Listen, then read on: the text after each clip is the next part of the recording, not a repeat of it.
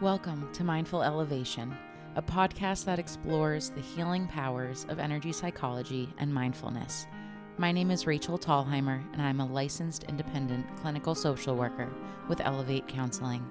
Join me in my conversations with some incredible guests to see how energy psychology has impacted their lives and how you can use it to improve yours.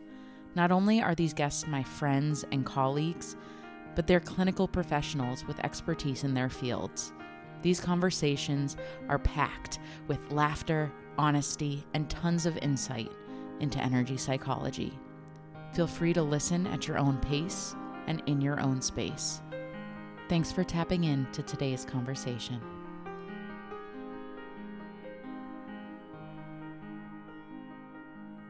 Welcome back to this week's Energy Elevator on Mindful Elevation. Have any of you ever heard of the Four Agreements by Don Miguel Ruiz? The next four energy elevators are going to be covering each of the four agreements. Fun fact there are more than four agreements. He did write some additional literature, but in this case, we're going to be going over the first four. So, for those who are not familiar with the four agreements, it's basically four life lessons that are extremely simple, yet can be sort of challenging to implement. And if we live based on these four principles, our lives will get better. I was actually introduced to this book when I was working in detox, and I have carried it with me throughout my entire career and throughout my life. So, the first agreement is be impeccable with your word. What does that even mean? Well, first, we have to explore what does impeccable mean. The dictionary definition of impeccable is in accordance with the highest standards of propriety and faultless, such as a man of impeccable character. So, when we think about being impeccable with our word, it's really about using our word to the highest standard. When we think about how we use our word, our spoken word, or even our thought word, we really have to think about is this true? Is this kind? Is this helpful? Does this add value? Ruiz writes in his book The word is not just a sound or a written symbol, the word is a force. It is the power you have to express and communicate, to think, and thereby to create the events in your life.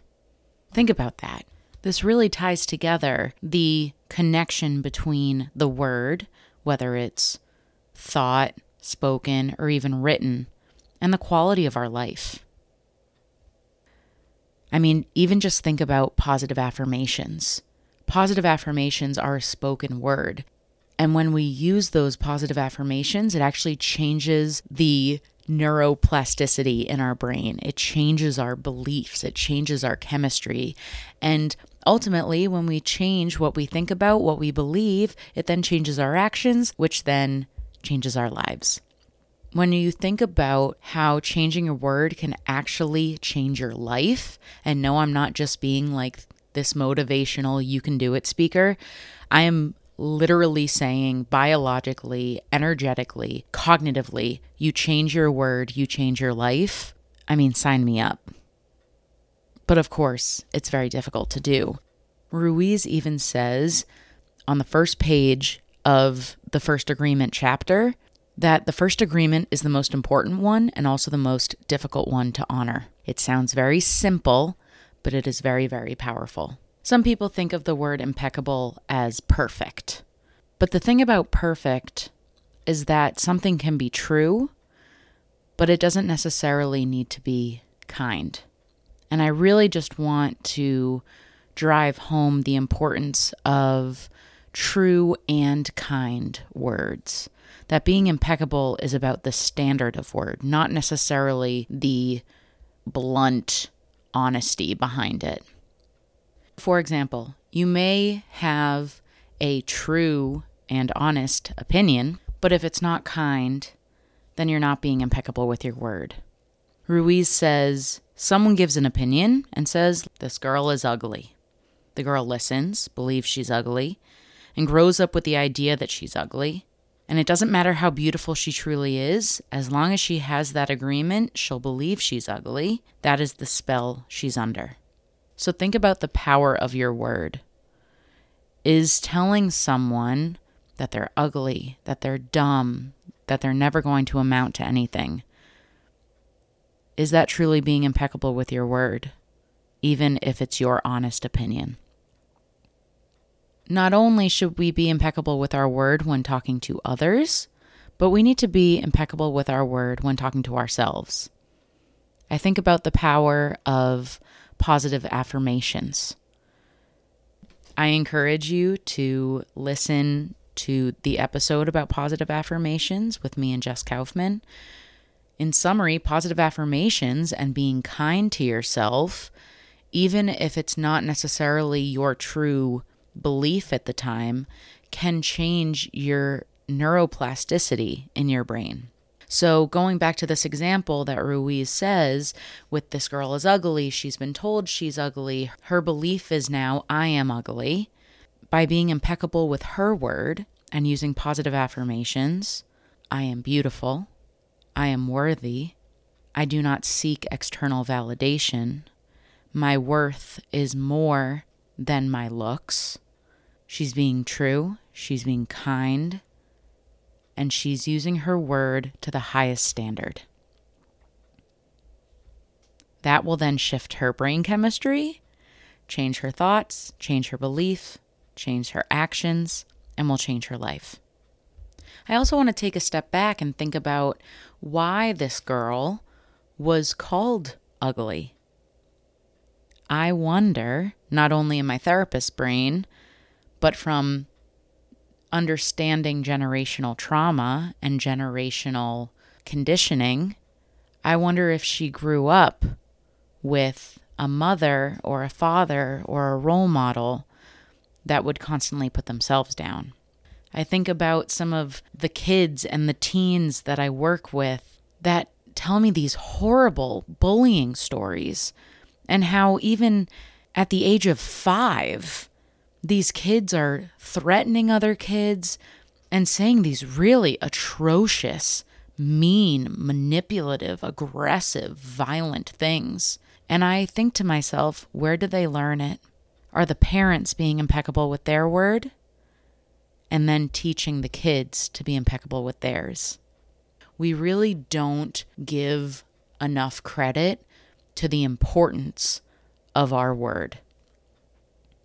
In fact, I even like to use the spoken word to help challenge and reframe the thought word. Because look, intrusive thoughts are going to pop up. There's always going to be that negative thought.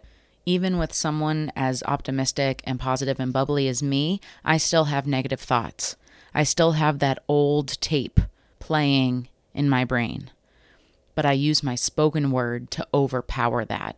I highly endorse using the spoken word for positive affirmations rather than just thinking it, because that spoken word is going to overpower the thought. I know that I could speak so much more about this, but I do want to keep this elevator pretty short. Lastly, treat others the way you want to be treated. Sometimes it's as simple as that. It's the golden rule. There's a reason why Don Miguel Ruiz put the four agreements in their order. Because in order to do the next three, first, you need to be impeccable with your word. And being impeccable with your word towards yourself and towards others is really the golden rule. So, in treating others the way you want to be treated, I ask you, speak to others the way you would want to be spoken to. Just as Ruiz says, it is possible.